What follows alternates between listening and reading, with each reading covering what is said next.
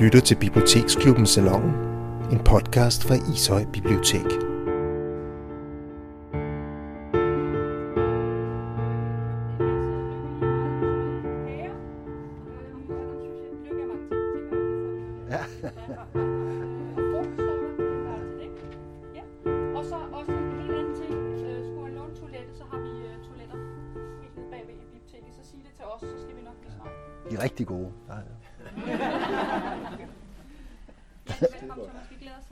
Jamen tak, og tak fordi jeg måtte komme. Øh, jeg håber, I kan høre mig, fordi det er cirka sådan her, det kommer til at blive. Øh, Ellers så har vi noget anlæg, som sikkert lyder helt forfærdeligt, men, men indtil videre, kan, og der, det kommer også til at stå på de her slides. Ikke? Øh, Jeg er glad for at komme, og ja, øh, Lykke og det lyserøde, det er sjovt, det er sådan, tit sådan, det, det forbindes.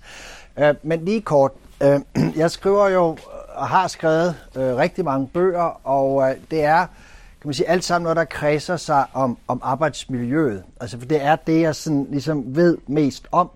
Øh, jeg er medlem af Dansk Journalistforbund, og jeg har beskæftiget mig med stress og arbejdsmiljø i, i langt over 20 år efterhånden. Og det, jeg bruger mest tid på, det er sådan at researche inden for den her forskning, både den danske forskning, men i særdeles også den internationale forskning, fordi den er sådan generelt lidt længere frem omkring det her med arbejdsmiljø. Øh, især Sverige tager jeg tit til for simpelthen at blive klogere på det her område. Og øh, det er klart, når man så skriver om det, jeg skriver også et væld af artikler omkring det, jeg til- anmelder også meget bøger, der handler om de her sådan, emner, jamen så får man selvfølgelig et, et, et meget dybt kendskab øh, til de her sådan, ting. Øh, og så man kan sige, at alt, der så også er lavet i den forbindelse, altså søvnbogen, lykkebogen osv., har på en eller anden måde ligesom en, en relation. Fordi man kan sige, at, at noget af det, som da jeg var leder af Center for Stress igennem 15 år, jamen der er det klart, at, at det blev meget tydeligt, altså det er jo banalt i dag, øh, det vil alle jo øh, genkende genkendende til, men det her med, at ens søvnkvalitet er væsentligt forringet, når man er øh, stresset, så på den måde var det selvfølgelig vigtigt at få noget viden omkring Øh, det her med søvn. Øh, der, der er mange bivirkninger af det at være stresset. Øh, det er også overvægt og så videre. Og det er jo alt sammen noget, der sådan på en eller anden måde skal adresseres særskilt efterfølgende. Noget, der skal håndteres, fordi altså, ens søvnproblemer går ikke væk, bare fordi stressen går væk. Øh, det, det kunne man jo logisk tro, men, men sådan er det desværre ikke. Og Lykkebogen var egentlig også, øh, da jeg skrev den i tidernes morgen, var det egentlig for at komme lidt væk fra stressen. Altså, fordi jeg havde ikke egentlig set, at der var nogen forbindelse mellem det at arbejde med lykke og forske i lykke, og så det her med arbejdsmiljøforskningen. Men, men øh, og, og man kan sige, det felt, jeg har arbejdet i, er jo sådan et, det er jo ikke sådan det mest opløftende felt. Heller ikke når jeg kommer ud på en arbejdsplads, så er det jo typisk, fordi der er et problem. Altså, så, ja, altså folk glæder sig jo selvfølgelig til, at man kommer, men folk ser ikke så glade ud, når man kommer, fordi at man er jo ramt af det her på en eller anden måde. Så jeg tænker jeg godt tænke mig at skrive om lykke, fordi det kunne sådan være lidt opløftende. Men i virkeligheden så kan man sige, at, at lykke, det er sådan egentlig en pendant til det, vi så kalder trivsel på en arbejdsplads. Der har man alligevel sådan tænkt, at, at være lykkelig for sit arbejde, det er måske sådan lige i overkanten af ambitionen. Ikke? Så, så, altså, men, men der er så nogle, nogle, nogle, nogle fælles tråde her. Så, så det at lave den her research, og det at interviewe folk i forbindelse med den her lykkebog, øh, gav mig faktisk også meget til det her med, hvordan man kunne arbejde med, med arbejdsmiljøet. Ikke? Øh, så øh, altså, ja, så bare lige mere omkring mig selv. Øh, undskyld, øh, jeg skriver for noget, der hedder Point of View International, som er sådan et, ja faktisk i dag Danmarks største blogmedie. Vi er kun to år gamle, øh, men der skriver jeg så øh, primært mine artikler der, øh, og det er så meget omkring ledelse, det er også om robusthed. Jeg har skrevet sådan en hel artikelserie på fem artikler omkring robusthed, og vi har ikke nogen betalingsmur, der er ikke noget, der koster noget, så man kan simpelthen bare gå ind og læse de her artikler. Ikke? Og det kommer sådan lidt omkring, øh, og det er ikke sådan direkte hands-on sådan med gør sådan og sådan og sådan, fordi det er sådan meget det, man skriver i bøgerne. Det kan være ret nogle gange bare også at skrive, hvad man sådan egentlig tænker og mener om en konkret problemstilling. Men der er jo lidt gode råd sådan ind imellem. Ikke? Øh, og det har jeg jo så skrevet for et, øh, et, et par år nu. Ikke? Og så er jeg også med i diverse tænketanke, øh, som har omhandlet stress og arbejdsmiljø sådan i, igennem årene. Ikke? Men altså, jeg har beskæftiget mig med det her i over 20 år. Men det vi skal snakke om i aften, det er, sådan, det er lykke, det er positiv psykologi, og det er robusthed. Og det er ikke fordi, jeg sådan vil gå ind, fordi man kan sige, at positiv psykologi er jo en helt konkret retning inden for psykologien. Og jeg synes, noget af det er fedt, og noget af det, så synes jeg er ret så ufedt. Altså, så jeg er, ikke sådan, jeg er meget svært med skoler øh, at være tilhænger af, af noget, så jeg er sådan lidt en rebel på det område. Men jeg synes, der er helt klart nogle, øh, hvad kan man sige, nogle, nogle tråde i det her, som er væsentlige. Og sådan har det egentlig også med robusthed, selvom jeg har sådan en, en meget stor anke på det her med, at at nu skal medarbejderne til at være robuste, fordi arbejdsvilkårene er blevet mere barske. Der vil jeg hellere have, at arbejdsvilkårene ikke var så barske. Ikke? Og så er der også det problem, at det her med at udvikle robusthed hos den enkelte, det er ikke, altså, det er ikke sådan øhm, lige for. Altså det, det, det er noget, der tager tid. Det er mange års terapi, og jeg kan i hvert fald se på mange af jer, der er her, der er det ikke noget, man sådan lige går i gang med, i hvert fald i mange år. Så, så altså det handler om, at jo jo, øhm, det var ikke for, ja, du behøver sikkert føle dig truffet, men, men, men, men uh, man kan sige, at, at det er en meget langsomlig uh, affære. Jo, jo, så kan man sige, at de er der ældre her, skal jo, fordi de gamle grækere, de sagde jo, at lykke, det er sådan set kun noget, man kan definere, når man når derop i årene og kan vurdere tilbage sådan at se, hvordan ens liv har været. Hvad har man bidraget med? Hvad har man ligesom gjort for fællesskabet og det ene med det andet? Så børn kunne per definition ikke være lykkelige. Der skulle man altså være øh, i hvert fald godt op i årene, før man sådan kunne begynde at, at beskæftige sig med den slags. Men nu, nu gør vi det jo sådan lidt omvendt. Nu vil vi gerne lære folk og børn at være lykkelige. Ikke? Øh, nå, men det man, øh, altså det man kan sige, som, som jeg i hvert fald kan se øh, som, som en udfordring i forhold til det her med at arbejde med lykke, fordi lykke, øh, og det, altså, lykke er jo lidt, lidt noget underligt noget, fordi det bliver helt tiden forstyrret af virkeligheden. Så, så hver gang vi er lykkelige, jamen, så kommer der en måge og skider os i hovedet, og så det er ligesom overstået, og så må vi ligesom tage os sammen igen, og, og så komme derhen af. Ikke? Så lykke er noget, noget meget sporadisk. Det er noget, der sådan dukker op. Ikke? Det kan være, at I vågner en morgen og tager, gud, hvad jeg lykkelig, og vender jeg om og ser, at han ligger der nu, og så er den ligesom også overstået der. Så, så på en eller anden måde, så kan man sige, at lykke er, bliver forstyrret hele tiden af, af, kan man sige, af de realiteter, der er omkring os. Ikke? Øh, så derfor, øh, og det kommer vi tilbage til, så, så altså, er det også svært det der med psykologi, fordi psykologien vil jo gerne på den måde erklære sig som en videnskab, øh, og vi har jo også i vores land en meget høj psykologisk selvforståelse. Altså vi, vi, vi taler i psykologiske termer, når vi snakker om de her ting. Øh, men man kunne jo også have en høj øh, religiøs selvforståelse, altså bundet op på en eller anden konkret sådan, øh, religion. Og der, der kan man sige, der, der, der, der, det er jo tit ved, at der kommer nogle påbud, der er nogle, øh, kan man sige, øh, anbefalinger, om man vil, i de hellige skrifter, øh, som ligesom siger, at du skal leve på den og den måde, du skal styre det og det, og så videre, så øh, vil du kunne blive øh, glad og tilfreds. Ikke? Øh, så jeg, jeg gjorde det, da jeg skulle skrive min lykkebog, så tænkte jeg, jeg, jeg spørger sgu da dem, der har forstand på det, øh, og det tænkte jeg, det måtte der være rigtig mange, der sådan havde, så jeg øh, interviewede øh, øh, alle mulige inden for de religiøse retninger, altså imamer, øh, lamager, ikke dyret vel, men de her, øh, hvad hedder det, inden for buddhisme. Øh, jeg interviewede øh, øh, præster, øh, interviewede rabbiner, øh, og så interviewede jeg også filosofer, øh, coaches, som også var så moderne på det tidspunkt, øh, og vel stadigvæk er det et eller andet sted nu. Øh, og så interviewede jeg også psykologer, selvfølgelig. Øh, og så interviewede jeg også folk ind sådan for, for der er sådan en hele underverden i Danmark, altså noget New Age, spirituelt. Øh, så de tror ikke på noget Gud, men der, de tror på noget et eller andet større. Ikke? Så det er sådan noget nomologi og alt det der. Ikke? Så sådan nogle, sådan nogle, øh, nogle repræsentanter derfra fik jeg sådan også en, en, en snak med. Ikke? Og uh, man kan sige, at, at, uh, at det er for så vidt nemmere at blive lykkelig, hvis man er troende, fordi at der er ligesom nogle meget klare anvisninger. Altså for eksempel, da jeg interviewede øh, rabinerne, så sagde de sådan alle, altså at, at for en jøde, der er det at blive født grund nok til at være lykkelig. Så i princippet, så må I jo bare tage jer sammen, hvis ikke I er det, fordi I har ligesom fået livet, øh, og det er sådan set grund nok. Ikke? Og det forpligter jo et eller andet sted, og der ligger jo ikke sådan direkte desinger på, hvordan man så lige håndterer sådan en.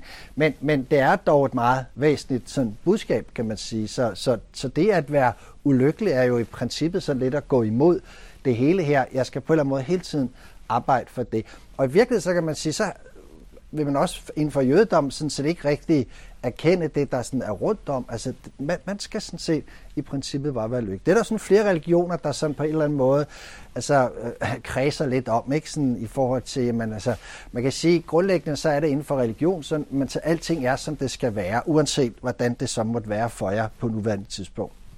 Og det er fuldstændig, som det skal være.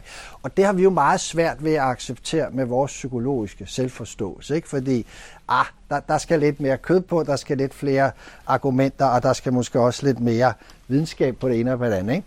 Men, men, men det er bare interessant, fordi at, at, øh, at de her troende mennesker altså er på en eller anden måde, øh, kan man sige, øh, har godt styr på det her. Øh, og så kan man selvfølgelig diskutere, hvad for en religion, hvor man er mest lykkelig af det ene med det andet. Det er der lavet masser af forskning på, det skal jeg ikke trætte jer med. Men jeg stod jo, kan man sige, før jeg skrev min lykkebog, så stod jeg faktisk med det problem, da jeg skulle skrive min første bog i 98.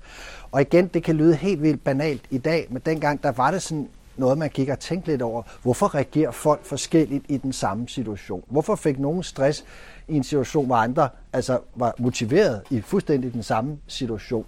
Så, så hvad var det egentlig, der gjorde sådan, øh, forskellen? Ikke? Øh, og jeg tænkte, øh, jamen, øh, jeg måtte jo prøve at finde nogen, der var helt vildt øh, stresset, øh, eller havde oplevet et eller andet helt vildt øh, forfærdeligt stresset, og så hvordan håndterede de det efterfølgende? Hvordan, øh, altså, altså, hvordan undgik de at få en eller anden form for, for psykologisk konsekvens af det? Ikke? Øh, og min far, han havde været med i 2. verdenskrig øh, på englændernes side. Han var englænder, øh, eller født i England, men var dansker, men havde engelsk pas. Og da krigen brød ud, han var kommunist, og alle hans kammerater meldte sig til modstandsbevægelsen. Han tog over øh, sundet der, og så blev han engelsk soldat og blev meget hurtigt indlemmet i efterretningstjenesten, hvor han så blandt andet også var med til at befri koncentrationslejre, og, og så kan man sige afhørt de her folk, der havde taget civiluniformer på, eller i hvert fald afsløre, hvilke Gestapo-folk, der havde taget civiluniformer på, altså tyske civiluniformer, eller ikke civil, altså tyske soldateruniformer. Ikke? Øh, men men øh, så han havde selvfølgelig oplevet noget, af mange af hans kammerater havde siddet i de her lejre, havde været udsat for tortur, og jeg husker en specielt også, som kom meget i vores hjem der, som havde fået reddet alle neglene af, og så videre. Ikke? Øh, så jeg tænkte, dem, dem vil jeg interviewe, øh, og så vil jeg egentlig kun kan man sige, bruge dem, der på en eller anden måde ikke havde udviklet det, man så dengang kaldte korsetsyndromet, men som vi i dag vil kalde for posttraumatisk stress. Ikke? Øh, og og det, der var ikke nogen. Altså, de var alle sammen dybt mærket af det her, og mange af dem var faktisk også meget alkoholiseret. Øh, og det er jo også en måde ligesom at, at håndtere det her på. Ikke? Så jeg måtte ligesom støtte mig op på litteraturen og dagbøger og sådan det ene med det andet. Men, men altså, jeg var fuldstændig overbevist om, det ved man også fra forskning, at, at det ikke er alle, der udviklede det her KZ-syndrom, selvom det var selvfølgelig ganske, ganske få. Men dem, der ikke gjorde det, var altså kendetegnet med det her med at være stærkt troende. Det var så ikke nødvendigvis i religiøs forstand. Det kunne også bare være sådan i forhold til en, en konkret sag. Ikke? Så for de religiøse, jamen der var det jo Guds vilje, altså det var en del af, af, af skæbnen. og på den måde, så kan man sige, er du meget religiøs, og anerkender du det, at uanset hvad der sker, så er det ligesom skæbnen, jamen så ligger der også noget meningsgivende i det. Altså så det, det er jo meningsgivende nok. Men for andre, der ikke har den tilgang, der kan det være svært at se mening med, hvorfor det lige mig, der skal udsættes for de her ting og Så, videre, ikke? så der er noget med, at det her med det meningsgivende faktisk er ret centralt sådan i forhold til det her med at trives og være lykkelig. Og det er en streg, vi kan øh, tegne direkte ned til, til arbejdsforhold. Altså vi ved, det, det den mest motiverende faktor i forhold til, til det at, at nå et produktivitetskrav, eller være effektiv, eller bare det at være stærkt motiveret i sit arbejde, det er det meningsgivende. Så inden for arbejdsmiljø, der siger man jo ligesom, hvis, hvis, Altså, hvis du virkelig vil gøre dine medarbejdere en tjeneste, jamen så er det simpelthen, at, at produktivitetskravet hele tiden bliver sat op imod det meningsgivende, og der skal være et eller andet match. Så vi, vi kan ikke lave noget, der opleves meningsløst, fordi så vil vi altså øh, på den måde, så ja, det vil, det vil, det vil skade os sådan rent psykisk på, på lang sigt. Vi vil i hvert fald ikke være særlig sådan øh, tilfredse, ikke?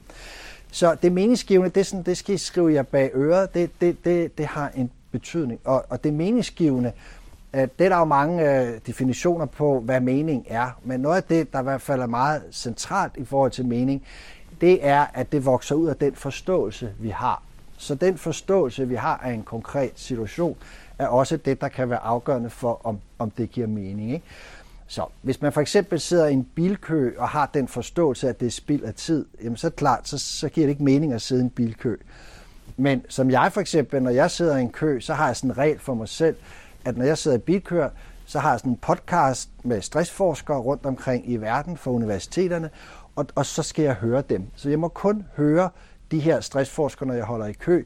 Og det vil sige, at, at jeg bliver faktisk klogere på mit felt, hver gang jeg holder i kø. Kan I se, det er en helt anden forståelse af det at holde i kø, for det giver mening, fordi jeg faktisk bliver klogere. Så, så det, der, det, der er vigtigt, er i virkeligheden, altså det handler om, hvordan forstår jeg de her hændelser, der indtræffer øh, i mit liv, øh, og den forståelse kan så være afgørende for, om det giver mening. Men det her med, at vi faktisk kan ændre forståelse for så at skabe en mening, det, det er et ret centralt greb i det at, at, at blive øh, lykkelig.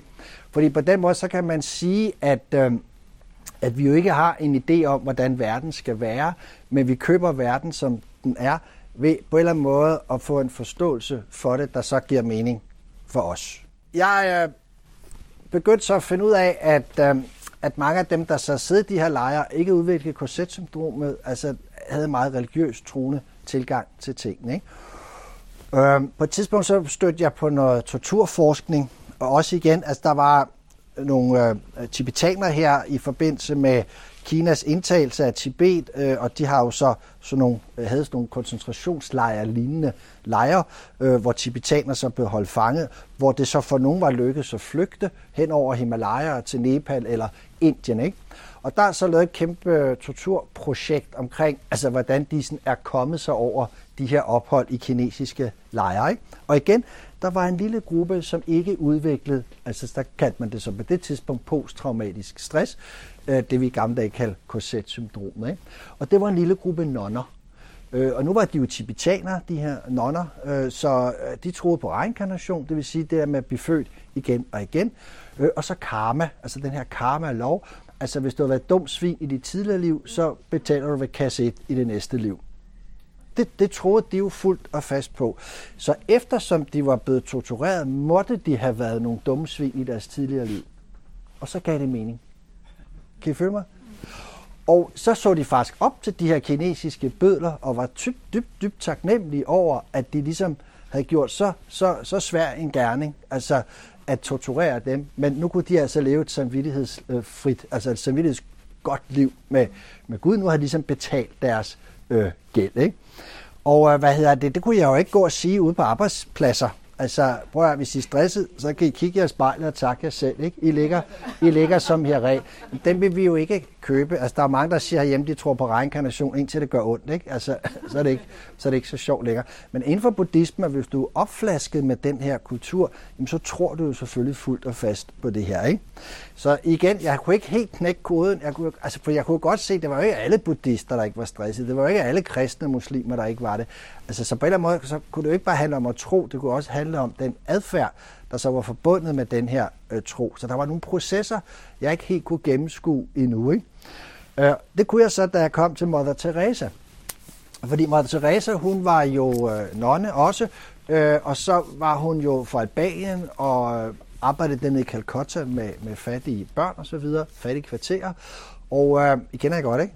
Hun, hun var ret gammel, da hun døde, cirka øh, 89, ah, tror hun var, noget ikke at blive 90. Men umiddelbart før hendes død, der blev hun interviewet af en amerikansk øh, journalist. Øh, Øh, et, så var han jo meget provokeret af, at hun levede i bevidst fattigdom. Det er sådan noget, amerikanere ikke helt kan, kan, kan forstå. Ikke? Øh, men det, det gjorde hun. Og, og også fordi på det tidspunkt, der havde hun faktisk fået masser af tilbud om at komme og leve. Altså Pinochet for eksempel havde givet et tilbud, vil du ikke komme og leve her i Chile din sidste år? Du får helt alt muligt stillet til rådighed, men du fortjener virkelig at, at få et godt liv her på din sidste år. Ikke? Hun takkede pænt nej.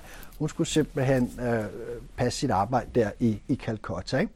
Og den her journalist blev ligesom ved, har du aldrig været ved at give op, har du ikke været ved at kaste håndklæder, bla bla bla. Ikke? Og så siger hun så på et tidspunkt, ej, nu, nu måtte han lige forstå en ting. Fordi alle de opgaver, hun har fået i sit liv, inklusiv alle de udfordringer og hvad der ellers har været i hendes liv, det er altså opgaver, hun har fået af Gud. Underforstået, at hvis Gud giver dig en opgave, så siger du ikke nej. Så klapper du hælene i, og så udfører du den. Ikke? Så for hende har det ikke været et valg, det har ikke været et spørgsmål. Altså hun har sådan set ikke forholdt sig anderledes til det, end, jamen, det gør man bare, fordi det, det, det, det er Gud, der beder en om det. og det skal man jo tro ret meget på Gud, for ligesom at leve efter sådan en der, ikke? Men øh, nok om det. Og så siger hun, og nu kommer det interessante, og så er du sådan, siger hun, at Gud, han kunne jo aldrig drømme om at give et menneske en opgave, det ikke kunne klare. Den er genial. Fordi det betyder, at hun ikke tænker opgivende, hun tænker strategisk. Det vil sige, jeg ved, jeg kan klare det, jeg ved bare ikke nu, hvordan, så det, det er min opgave at finde ud af. I stedet for, kan jeg eller kan jeg ikke klare det? Og så på en eller anden måde altså, give op-agtigt. Ikke? Og det kunne man jo for så vidt godt oversætte til et psykologisk sprog. Hvis I, I kan jo bare beslutte jer for, uanset hvad der sker i jeres liv, så kan I bare tage den antagelse, at det var ikke sket, hvis I ikke kunne klare det. Så det er jeres opgave at finde ud af, om hvordan I så klarer det. Ikke?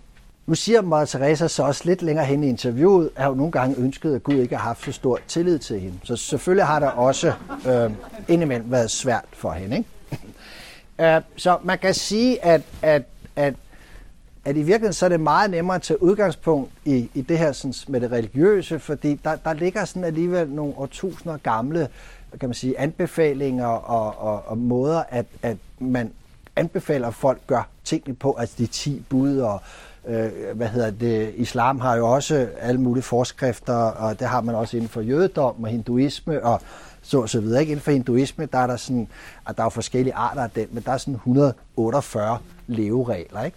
Altså, og hvis man lever efter dem, så, altså, så når man nirvana og alt det her. Ikke? Man behøver ikke alle 148, bare nogle af dem. Men, øh, så der er noget at vælge imellem.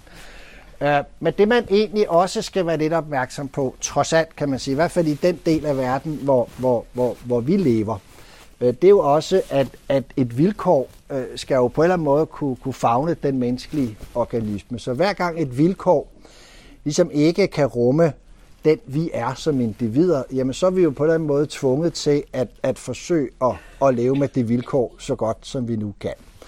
Så man kan sige, at det er sådan lidt en myte, at, at vi vil kunne leve godt under alle omstændigheder. Altså der er ligesom nogle omstændigheder, der, der bliver nødt til at, at kunne være der. For ellers så bliver det bare sådan nogle, nogle, nogle små pauser af, af trivsel, vi kan opleve mellem alt det her sådan forfærdelige. Så hvis vi kigger på lykkeforskning, jamen så, så er det jo klart, altså det er jo ikke fordi, at altså, man, man kan se, at der er en sammenhæng mellem indtægt og lykkeniveau. Så, så de rigeste lande har også de lykkeligste. Men, men det er jo til en vis grænse, fordi vi har jo målt lykke i Danmark siden 70'erne, øh, og selvom vores leveindkomst er, er, er steget, tror jeg, med tre eller fire gange siden der, der er lykkeniveauet ikke steget. Så det har ligget nogenlunde stabilt siden 70'erne frem til i dag. Det gør stadigvæk til nogle af de lykkeligste i verden, men vi er altså ikke blevet lykkeligere, på trods af, at vi er blevet tre gange mere øh, rige. Så det ikke at have penge er et problem det at have for mange er ligegyldigt, i, i hvert fald i, i lykkesammenhæng. Ikke? Så det siger os bare, at der er noget omkring de omstændigheder, vi skal være opmærksom på, men, men der er også noget, der tyder på, at, at når omstændighederne når et vist niveau, så har det ikke nogen betydning for at gøre os mere sådan lykkelige. Ikke? Man kan sige, at folk bliver ikke lykkelige af at vinde en million, medmindre det kommer bag på dem det er jo sådan, det er meget sjovt at læse noget lykkeforskning, fordi meget af det giver ikke rigtig mening, men, men hvis, de, altså, så hvis I vinder, så, så virkelig for at blive overrasket, fordi så holder den lykke altså et langt stykke hen ad vejen. Ikke? så, så der er mange sjove ting. Ikke? Der er også, man, man skal ikke have børn, hvis man vil være lykkelig. Det, det er faktisk også, øh, det, det, det, det siger forskning også.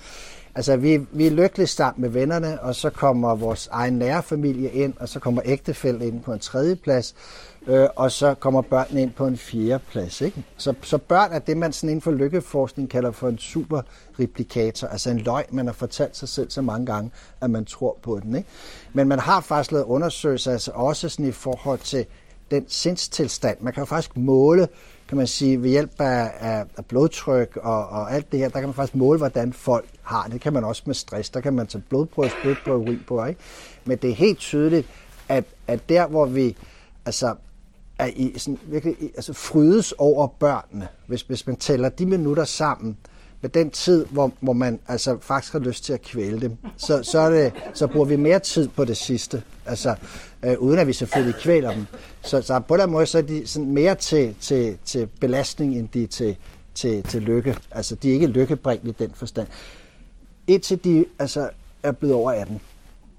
Når de er 18 og deroppe, så, så er de faktisk, så er vi rigtig, rigtig glade for dem. Ikke? Altså det er jo et problem. Hvad fanden gør vi så de første 18 år? Ikke? Men det har man jo løst i Danmark. Der, ja, lige præcis. Ikke? De kommer i institutioner i hvert fald det meste af tid, bliver hentet uh, sent og afleveret tidligt, uh, og så på den måde har vi sådan løst det her nogenlunde. Ikke? Så man kan sige, at ja, der er nogle vilkår, der skal være konkrete her, men omvendt så kan vi jo blive nødt til så at bruge den evne, vi mennesker har til at tilpasse os. Øh, og der kan man sige, det er jo så mange af de her fif, I også vil få i aften, man sådan kan bruge i den forbindelse. Men jeg synes også, det er vigtigt at understrege, at selvom vi kan tilpasse os et, et altså fuldstændig horribelt vilkår her, så er det jo ikke ens betydet med, at det ikke har konsekvenser.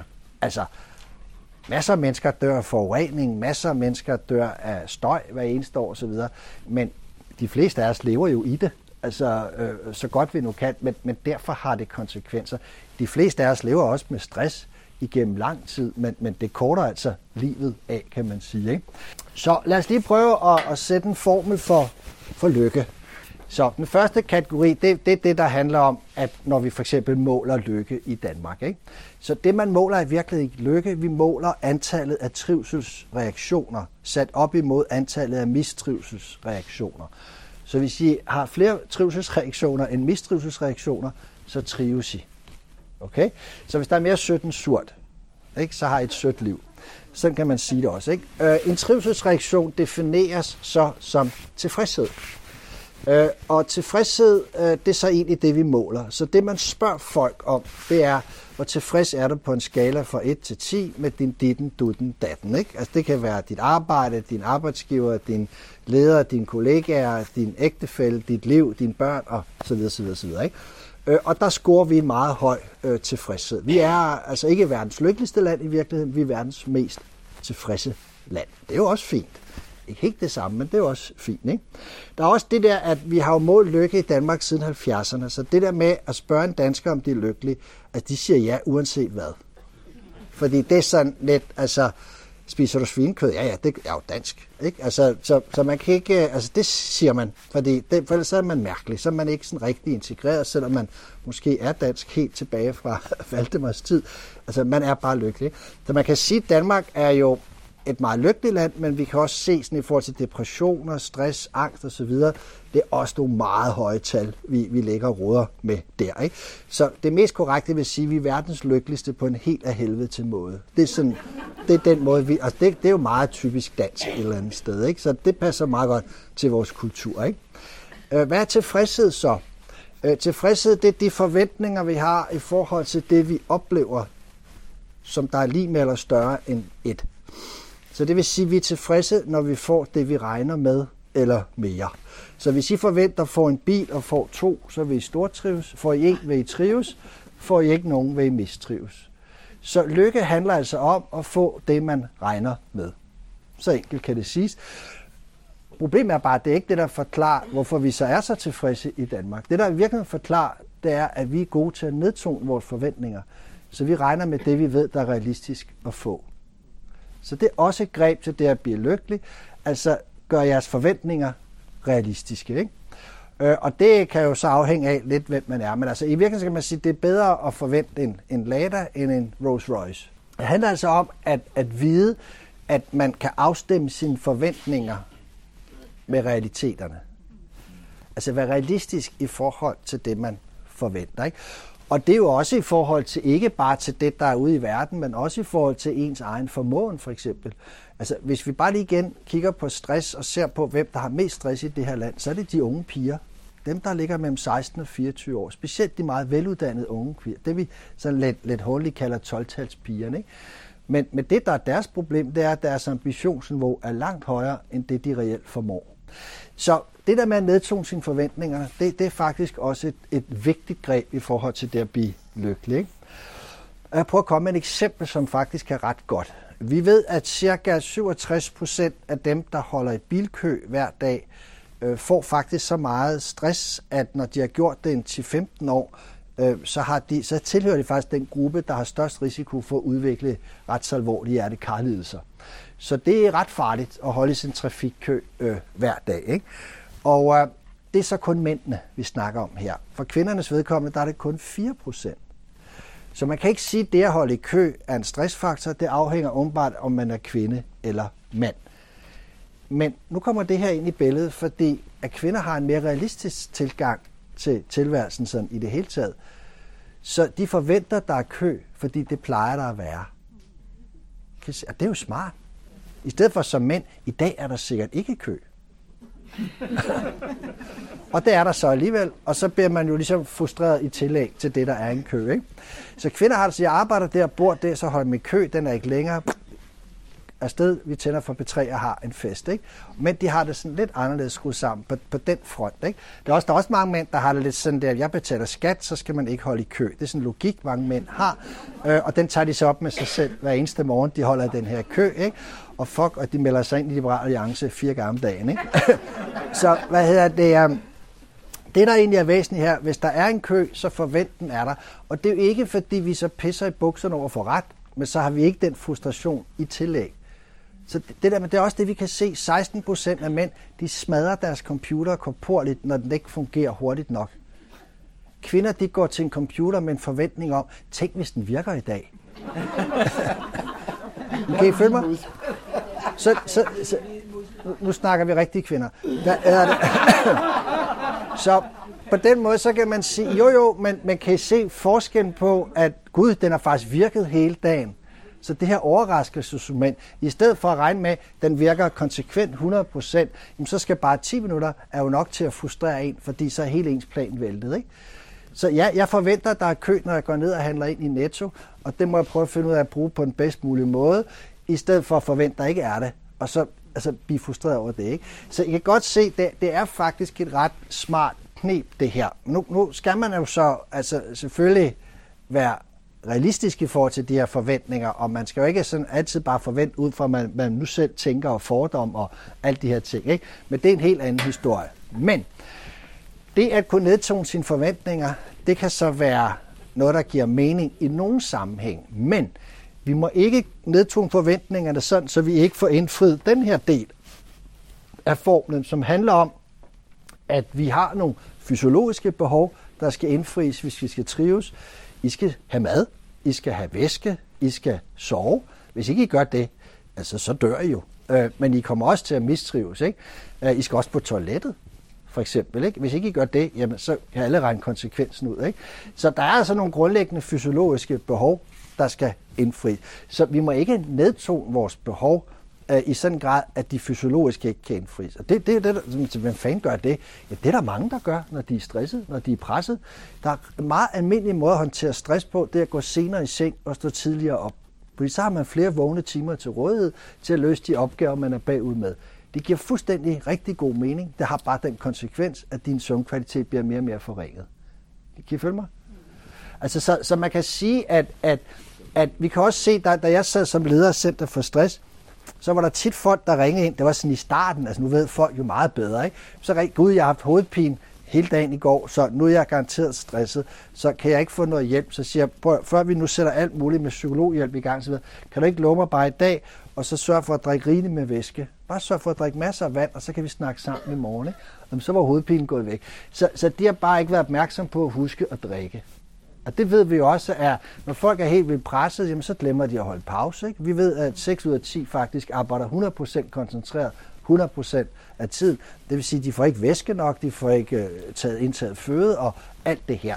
Og det er jo ikke noget, der, der sker noget ved, bare fordi der går et par dage med det, men selvfølgelig på en længere bane er det et problem. Ikke? Så man kan sige, det, altså, så det er fint at kunne nedtune forventningerne, men vi må altså virkelig sørge for de her fysiologiske behov. Ikke? Så har vi så det, der hedder psykologiske behov. Og dem er der faktisk ikke særlig mange, der er bevidst om, at man overhovedet har. Men man kan sige, altså, vi har en hjerne, som er meget speciel i forhold til dyrs hjerne. Vi har jo mange, mange hundredtusinde års videreudvikling fra for eksempel en delfin, som ligger nok tættest på os i intelligens. Ikke? Så dyr er jo ikke i nærheden af vores intelligens. Altså det er vigtigt, virkelig vigtigt. Jeg ved godt, der er nogen, der siger, at deres hund er vildt intelligent, men det siger mere om den end om hunden, ikke, kan man sige. Så, så vi skal virkelig, altså, vi er sindssygt altså velbegavet. Vi har en hjerne, som kan forholde sig til sig selv. Øh, vi vi er, har en hjerne, der kan reflektere. Vi har en hjerne, der kan perspektivere. Altså det kan dyrehjerner ikke. En gazelle kan ikke vågne søndag morgen og så siger, fuck mand, jeg skal ud på savannen på torsdag. Shit mand. Ej. Og sidste gang, der blev der reddet og flået i mig, og jeg var lige ved at dø og sådan nogle ting. Sikke en lort, du. Nu skal jeg gå og tænke på det hele ud. Det kan vi mennesker. Vi kan altså måle i folks søvnkvalitet i op til 3-4 døgn, før de skal til tandlæge, eller før de skal ud og flyve, hvis de er bange for det. Så vi kan stresse på forhånd, og det er fordi stress er en følelsesmæssig problematik, og bare at tænke på noget, der eventuelt kan være farligt, så aktiverer vi de følelser, der så sætter gang i hele stressprocessen. Det, det er en helt anden historie. Men det korte lange er, at vi har en helt vild unik hjerne. Og det vil sige, at den kræver også sit foder. Så vi har også brug for åndelighed. Altså, vi har jo moral, vi har etik, og vi har samvittighed. Det er der fandme ikke mange aber, der har, for eksempel. Øh, jeg er godt klar, at det ikke er alle mennesker, der har opdaget det endnu, men, men, men lad det nu ligge. Ikke? Men de her grundlæggende psykologiske behov, altså det er også det, der kan forklare, hvorfor vi har så meget depression, hvorfor vi har så meget stress, hvorfor vi har så meget angst. Simpelthen fordi, at vi ikke er bevidste om de her psykologiske behov. Ikke? Og hvad hedder det? Altså et meget grundlæggende, vi kommer tilbage til nogle af dem også, men nu har vi jo snart lidt om mening. Mening er et grundlæggende psykologisk behov, og det vil sige, at det er ikke noget, vi bare kan sige pyt til, hvis ikke det er der.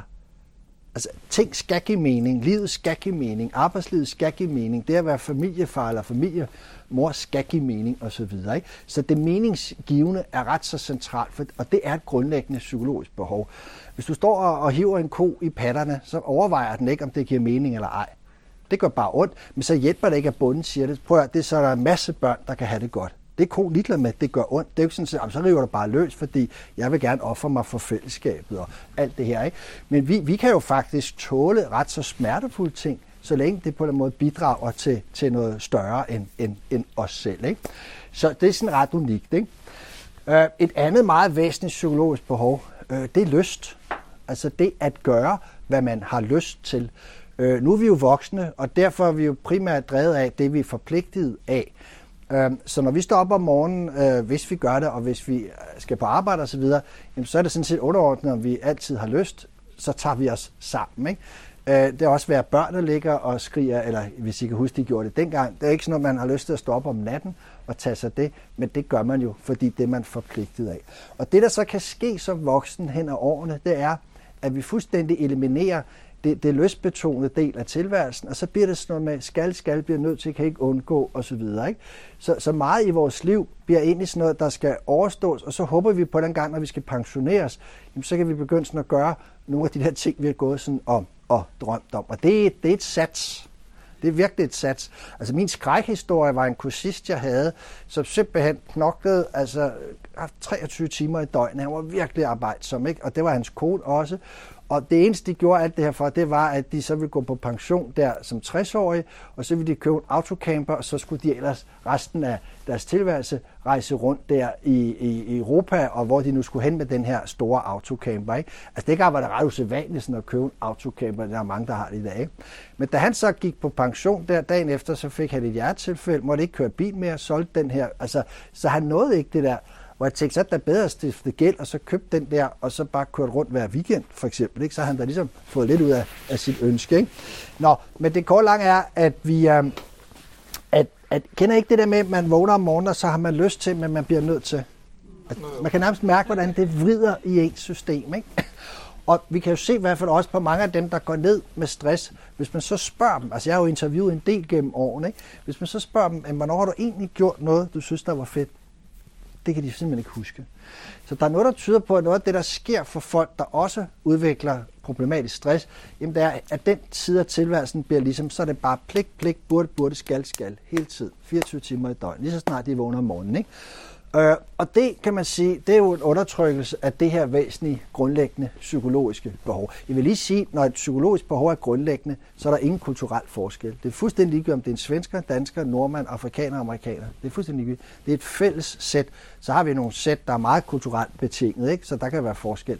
Men det her med, med lyst er, er det væsentlige. Ikke? Øh, og nu kan man selvfølgelig sige, at der kan være meget stor forskel på, hvordan vi forholder os til det her med, med, med lyst. Altså jeg har også været i Afrika, øh, hvor i hvert fald mændene øh, altså er meget gode til det her med med, ah, manjana, ikke? Altså, øh, det har jeg ikke lige lyst til i dag, det der hårde arbejde, ikke? Øh, så, så der kan selvfølgelig være noget i kultur i den forstand, men det ændrer ikke på, at vi alle sammen har det her behov, ikke? Så det er meget vigtigt også, igen, et godt råd, sørg for at have et katalog over alle de typer aktiviteter, der giver jer energi. Fordi stress er jo at blive drænet for energi. Så, så det her med, hvad kan fylde mig med energi? Hvad, hvad gør godt for mig? Sådan en katalog skal I have. Og så skal I have et katalog over aktiviteter, der suger energi. Forstå på den måde, hvis I har haft en lidt tung dag, så lad være at gå hjem og se finske film. Så sørg for at gøre et eller andet, der er rart og sjovt osv. Ikke? I skal egentlig også have et katalog over de personer, som giver energi, og så også et katalog, det skal I holde meget hemmeligt. Altså over alle, hvorfor det, det kan godt være lidt sårende. Ikke? Uh, Altså et katalog over, hvem der, der dræner jeg for, for energi. Og I, altså, jeg har jo masser af venner, som er så elskelige, men der er bare nogen, jeg ved, jeg ikke skal besøge, hvis jeg har brug for lige at få et skud energi. Ikke? Så man kan sige, hvis man har venner, det altid kræver at have overskud, når man skal være sammen med dem. Altså det er jo, altså, så kan de jo være gode på alle mulige andre måder også der. Men det er vigtigt også der, men nogle gange er det mig, der har brug for at få et overskud, for jeg er i underskud, og det vil jeg gerne have, at der er nogen, der sådan hjælper mig med. Ikke? Så jeg ved lige præcis, hvem jeg skal opsøge. Jeg ved lige præcis, hvem jeg skal være sammen med. Jeg ved lige præcis, hvad jeg skal gå og lave af, af aktiviteter. Ikke? Så, så altså, jeg har det også sådan, at jeg har pligtfri søndag. Det vil sige, at jeg må ikke gøre noget, jeg ikke har lyst til om søndagen. Det, og det er et helt ufravilligt princip. Fuldstændig ufravilligt. Hvis konen om morgenen siger, vi skal egentlig have ordnet have, jeg mærker lige efter, det bliver så ikke med mig. Jo. Jeg skal ikke udelukke, at det kan være forklaring på, at jeg er blevet skilt fire gange, men, men, men et princip er et princip, ikke? Så, men det korte lange er jo, at, at øh, hun kunne have spurgt mig om lørdagen, og så havde jeg jo bare taget mig sammen, hvis ikke jeg havde lyst, ikke? Så nu hun ved, hvordan det er med den her søndag, ikke? Jeg har også en søster, som jeg ved ikke hvorfor, hun inviterer altid til middag om søndagen. Selv hendes 60-års fødselsdag blev holdt på en søndag. I min verden, så er det som at sige, jeg gider egentlig ikke at holde det, øh, og så går folk sikkert tidligt hjem, for de skal op om mandagen. Ikke? Men jeg tog hende i røven, du, jeg tog fri om mandagen, fordi jeg skal altså... Nå, men det korte lange er, at, øh, at når min søster inviterer, så bliver jeg jo nødt til at sige til hende, prøv at, jeg skal noget den søndag, jeg skal nok prøve at få det flyttet, men jeg ved faktisk ikke, om det kan lade sig gøre på, før selve dagen. Jeg vil jo ikke sige til hende, hvad det handler om. Vel? Og så vågner jeg søndag morgen, og så om formiddagen, så mærker jeg efter, gider jeg egentlig tage over til min søster i aften og spise? Og så, det gider jeg godt. Så ringer jeg og siger, ved du, jeg har fået det flyttet. Og så kommer jeg, eller også så ringer jeg og siger, ved du hvad, jeg har virkelig, men jeg kunne ikke få det flyttet. Det, det vigtigste for mig er at holde fast i det, og en dag om ugen, det må være rimeligt. En dag om ugen. Da jeg havde børn, så kunne det selvfølgelig ikke lade sig gøre. Altså, det har jo stadigvæk, nu bor de ikke hjemme. Uh, men så havde jeg pligtfri onsdag. Det vil sige, hver onsdag, når jeg gik hjem fra om onsdag, jeg skulle bare komme hjem om aftenen og sove. Det var sådan, mere moderne var vi ikke. Men, men jeg kunne gøre lige præcis, hvad jeg lyst til. Gå ud og spille billard med gulderne, eller gå i biffen, eller et eller andet. Ikke? Og så kom jeg selvfølgelig hjem og sove. Og min kone havde det så hver torsdag. Ikke? Altså, så, så altså, vi må ikke glemme, uanset hvor mange pligter vi så end måtte have, altså det her med, med at have de der. Ikke? Øh, og, og det ved vi jo, at, at øh, vi kan se, at, at dem, der faktisk arbejder op til 80, 75-80 timer om ugen, det er jo helt sindssygt meget. Men, men, men lige præcis det der husker de faktisk. Så går de ud og spiller golf eller sådan et eller andet. Ikke? Så, altså, det er jo ikke sikkert, at det, altså, det er ikke noget, jeg synes, der er særlig lystigt, men, men det er der nogen, der er helt vildt med. Ikke? Godt. Så et, et tredje væsentligt psykologisk behov, det er relationer. Altså, hvis vi kigger på lykkeforskning, så er der lavet sådan et lykkeprojekt, der har hvad hedder det, foregået over flere generationer af forskere. Ah, to, ikke? Men det er også mange. Øh, eller der er i hvert fald flere forskere, der sådan har været involveret. Det er meget sjældent, at, forskere tager over en anden forskningsprojekt. Så det, det er et eksperiment, der har kørt siden 40'erne, og så frem til i dag, for at simpelthen finde ud af, hvad har betydning for livslængde og livskvalitet og sundhed osv. Ikke? Øh, og så har man så, og det er mænd, man har undersøgt, øh, og det viser sig, at det, der er det væsentligste, det er gode venner gode venner. Men de venner skal levere noget helt konkret. Det, det kan vi lige komme tilbage til, hvis vi kan nå det. Men, men så det er ikke bare det at have en ven, men det handler meget om, at den ven også en støtte i nødens stund. Og ikke bare i nødens stund, men hvis jeg har brug for en eller anden form for, for støtte, kan jeg så regne med den her sådan, uh, ven. Ikke? Så, så det er en relation, der kan levere noget konkret i form af en eller anden grad af forventet støtte, hvis jeg skulle få brug for det. Ikke? Så, så det er også et andet væsentligt psykologisk behov. Ikke? Så, så man kan sige, ja, fint at kunne nedtone sine forventninger, men de må ikke nedtone sin grad, så vi ikke får indfriet de her to typer af behov, psykologiske og fysiologiske. Og den sidste, der er væsentlig her, det er at forstå, at vi er forskellige. Så vi kommer altså ind i livet med forskellige bagager, vi har forskellige typer af opvækst, der så på en eller anden måde, kan man sige, stiller større krav til omgivelserne, for ligesom at kunne have det lige godt. Så for nogen, der kan kravet være her, og så har de det godt. For andre, der skal kravet ligesom være et andet sted, for de kan have det lige så godt. Så det, at der er forskel på folk, betyder i virkeligheden, og det er jo det meget interessante, fordi det handler ikke om, selvom man skulle tro det, så handler det ikke om, at det er os som individer, der skal være fleksible, sådan så vi kan tilpasse os det vilkår, der nu er. Hvis vi virkelig skal snakke trivsel og lykke, så skal vilkåret være fleksibelt, så det kan fagne vores forskellighed. Og det, der er interessant her, det er at fagne vores nervesystems beskaffenhed, altså den forskellighed, der kan være i vores nervesystems, kan man sige, enten robusthed eller sårbarhed. Det vil sige, at jo mere rummelighed der er, jo større sandsynlighed er der for, at vi kan være lige glade. Kan I følge mig? Men for nogen, der, der, der er der større krav til omgivelser osv. Ikke?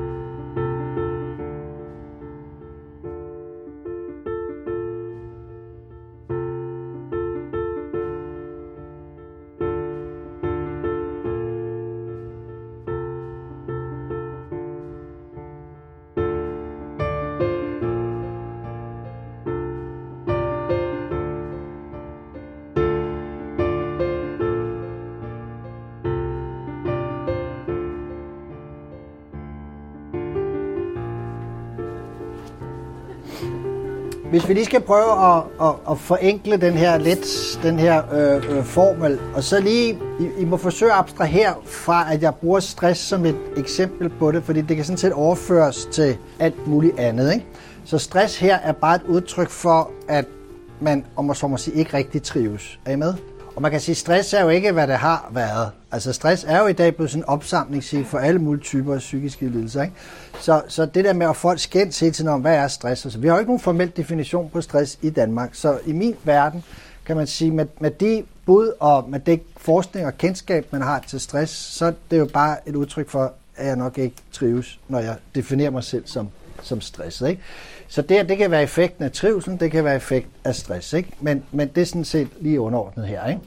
Så det man kan sige, det der har betydning for det at trives øh, eller stresses, øh, i den forstand, at det er det modsatte af trivsel, ikke? Øh, så er det jo så med de belastninger, man udsættes for. Ikke? Så det vil sige, at og jeg synes, det er meget mærkeligt det der med, at vi på en eller anden måde frikender vilkåret for det at, at have det øh, skidt.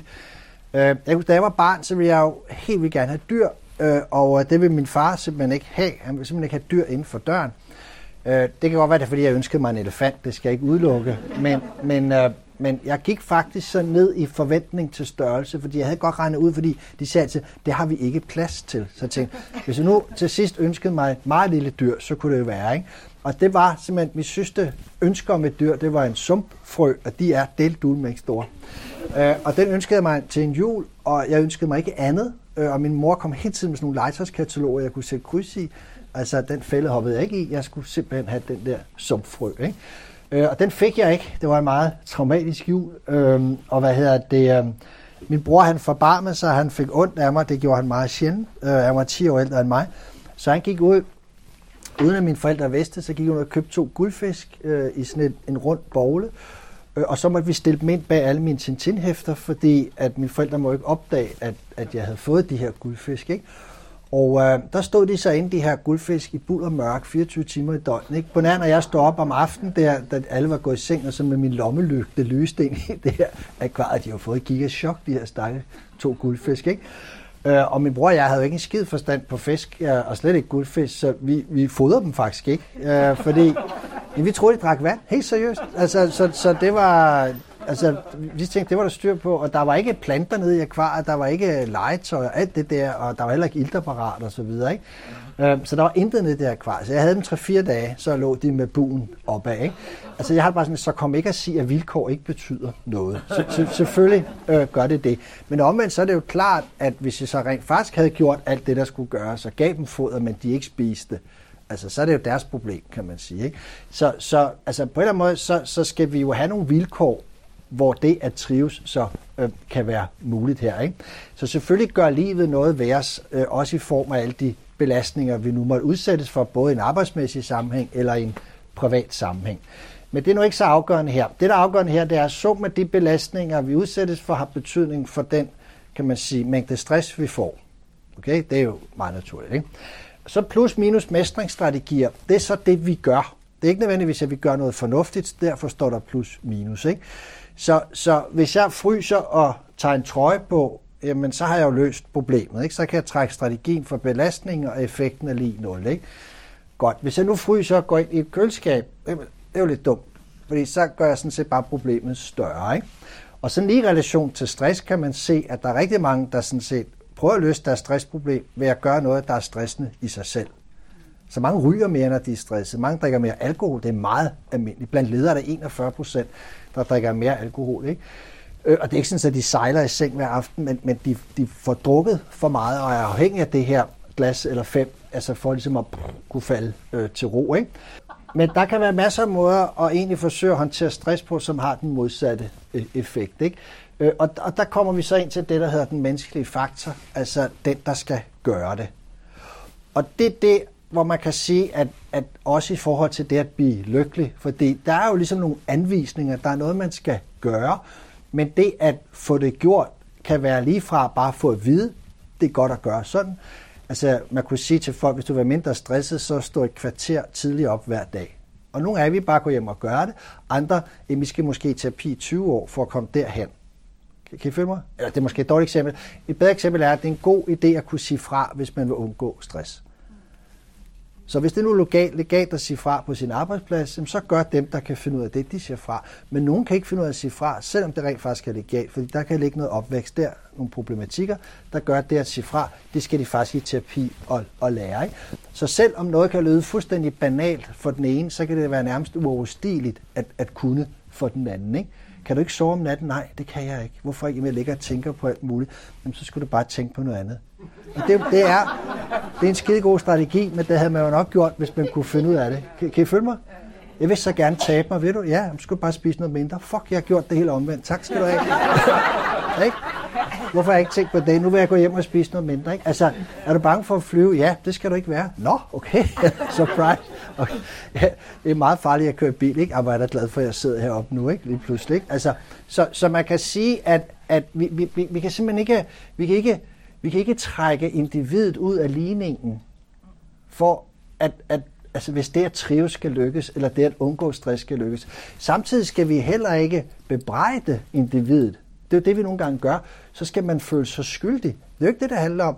Jeg har en bror, som, er, som jeg sagde før, det var ham, der gav mig de her fisk. Han er 10 år ældre end mig, og han er bygningsmaler. Nu er han gået på pension. Men han synes, mit job, det, jeg har ikke et rigtigt job ifølge ham. Jeg selv gammel murer, der var jeg rigtig arbejder, ikke? og det synes jeg nok. Der kunne vi snakke sammen. Ikke? Men øh, så fik jeg dårlig ryg. Så, så jeg, nu er det her. Øh, og det synes han er sådan noget, noget, noget fis job, sådan noget psykolog-pjat -agtigt. Jeg kan slet ikke sætte sig ind i det der.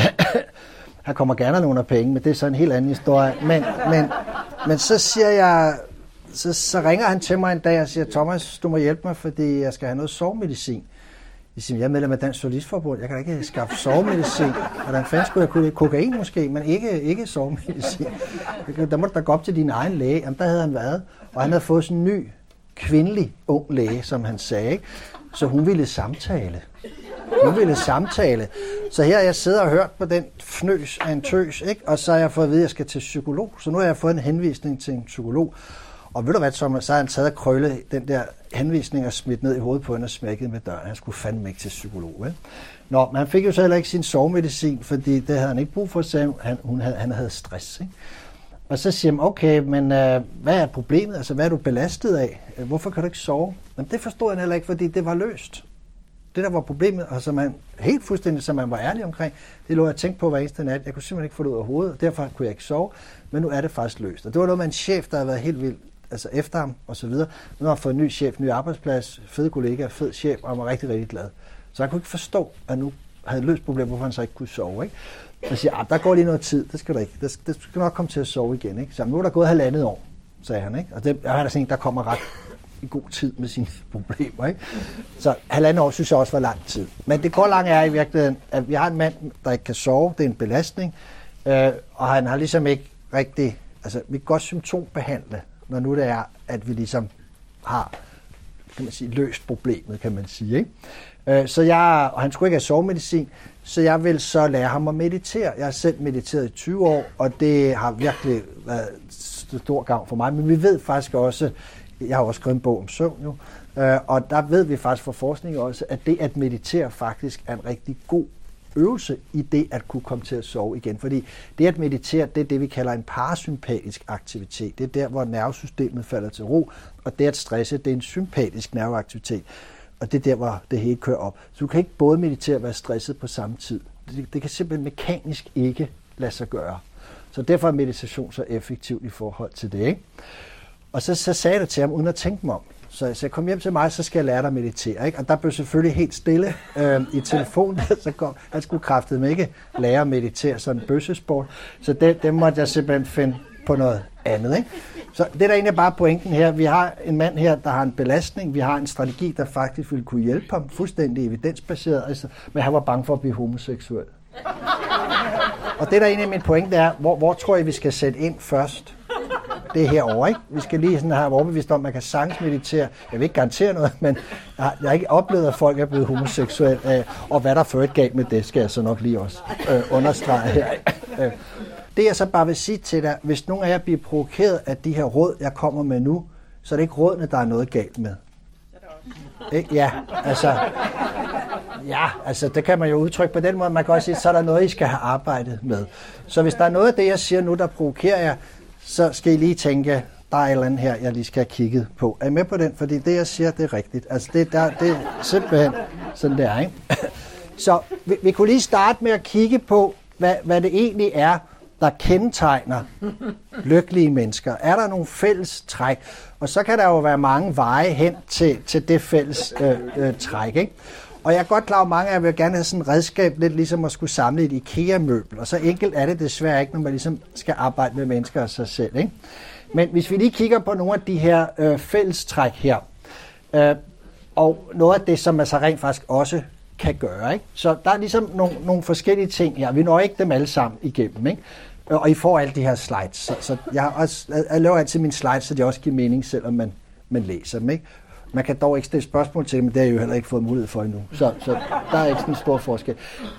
Øh, jeg gennemgår nogle af det her. Se, det vigtigste, det er søvn. Noget af det, der er så vigtigt for det at trives, føle sig lykkelig og glad. Altså alle, der har haft børn, ved, hvor lykkelige de bliver, hvis de lige får lov at sove, hvis de har været kropumulige. Ikke? Altså, så der har vi ligesom beviset for det. Ikke? Så, så søvn, altså det er noget, I virkelig, virkelig altså ikke må underkende. Og det her med at gå på kompromis med sin søvn er en meget, meget dårlig idé. I skal i snit have 7,5-8 timer per døgn, øh, og det skal langt de fleste. Nogle kan nøjes med lidt mindre, øh, nogle skal have noget mere, men langt de fleste ligger i det lav. Det har man jo forsket i, altså i, i rigtig, rigtig mange år. Ikke? Det, der bare er væsentligt, er, at lade være med at begynde sådan at tænke, nu går jeg senere i seng og står tidligere op, for på en eller anden måde, så får jeg mere liv. Fordi så lever I ikke særlig Altså, så lever jeg ikke særlig længe, kan man sige. Ikke? Så det der med, at man kan sove, når man bliver gammel, så, så bliver man ikke gammel. Så, så I må aldrig nogensinde, altså sov, sov, sov. Det er virkelig, I må jo også forstå, at både stress og lykke er en mekanisme. Er I med på den? Det, det er simpelthen også et spørgsmål meget enkelt om hormoner. Altså, og derfor så kan man sige, at vi ved, at det at være frisk og veloplagt og få nok søvn er væsentligt. Og så har søvnen så alle mulige andre væsentlige betydninger. Så vi, altså, det er ikke spild af liv at sove, det er forudsætningen for liv. Nå, så handler det om, hvordan vi går til udfordringerne. Det har vi sådan lidt været lidt inde på, ikke? fordi kvinderne forholder sig til en måde at holde i kø på, og mændene forholder sig til en anden måde at holde i kø på. Så for kvinder er det ikke nogen udfordring, fordi de alene forholder sig til det på en bestemt måde, så det ikke bliver en udfordring. Kan I følge mig? Så udfordringer, det er jo noget, vi ser. Det er jo ikke nødvendigvis, at det er en udfordring. Så, og, og så er der mange måder at løsne den på, og så er der udfordringer, der er reelle udfordringer. Alt det der, det er vi, det er vi sådan med på. Ikke? Men, men vi kan se, at meget af det, der kan være afgørende i forhold til det her med at trives og være lykkelig, det er det, vi sådan inden, men inden for psykologien kalder for coping. Øh, og coping, det er altså et engelsk ord, og vi har ikke et dansk ord for det. Fordi hvis vi siger takle, så har det en positiv klang. Hvis vi siger håndtere, så har det en positiv klang. Men coping betyder bare det, vi gør. Og det kan altså både virke og ikke virke. Så hvis du er stresset og ryger, så er det at ryge en coping-strategi. Men det virker jo ikke for stressen, for du bliver stresset bare af at ryge. Kan I følge mig lidt? Så coping er sådan set det, du gør bare. Aktiv coping, jamen det er der, du så rent faktisk gør noget ved det. Passiv coping, men det er der, hvor du ikke gør noget ved det, og, og så har det jo en eller anden konsekvens på et eller andet tidspunkt. Måske går det bare over, det der stresset, eller måske er stressen så længe, at, at du så øh, går ned med det. Ikke? Øh, så man kan sige, at vi har sådan forskellige måder, og det kan vi også se inden for lykkepsykologien, så har vi ligesom forskellige måder at håndtere tilværelsen på. Og det var Lazarus, som var stressforsker, som satte sig ned med folk, der havde fået en dødsdom i forhold til en sygdom, og så, sad han og, og så skrev han simpelthen, hvordan reagerer de på den besked, og hvordan håndterede de det efterfølgende. Og der var faktisk også så folk, der klarede det, og ikke døde alligevel, selvom de sådan havde haft rigtig dårlige diagnoser. Ikke? Og han fandt faktisk, at der var kun op til otte måder at håndtere tingene på. Så uanset hvor mange, der var flere tusind, han havde interviewet og, og undersøgt der, men der var ligesom otte kategorier, de her flere tusind så røg ind i. Ikke?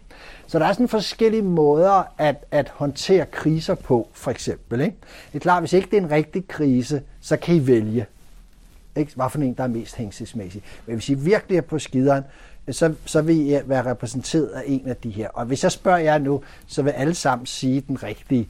Øh, men det er fordi, vi ved jo ikke, hvordan vi vil reagere, før vi, vi står i selve situationen. Ikke?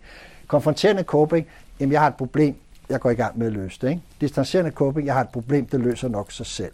Altså meget forenklet, ikke? Nu går vi lige hurtigt igennem. Udadvendt følelsesmæssig coping, jamen det er det, som er typisk for kvinder. Altså, øh, de har haft en eller anden oplevelse, og så kommer de hjem og fortæller om, hvordan det har været at have den oplevelse. Kender I det? Og så en time efter, så kommer de og siger det samme til manden.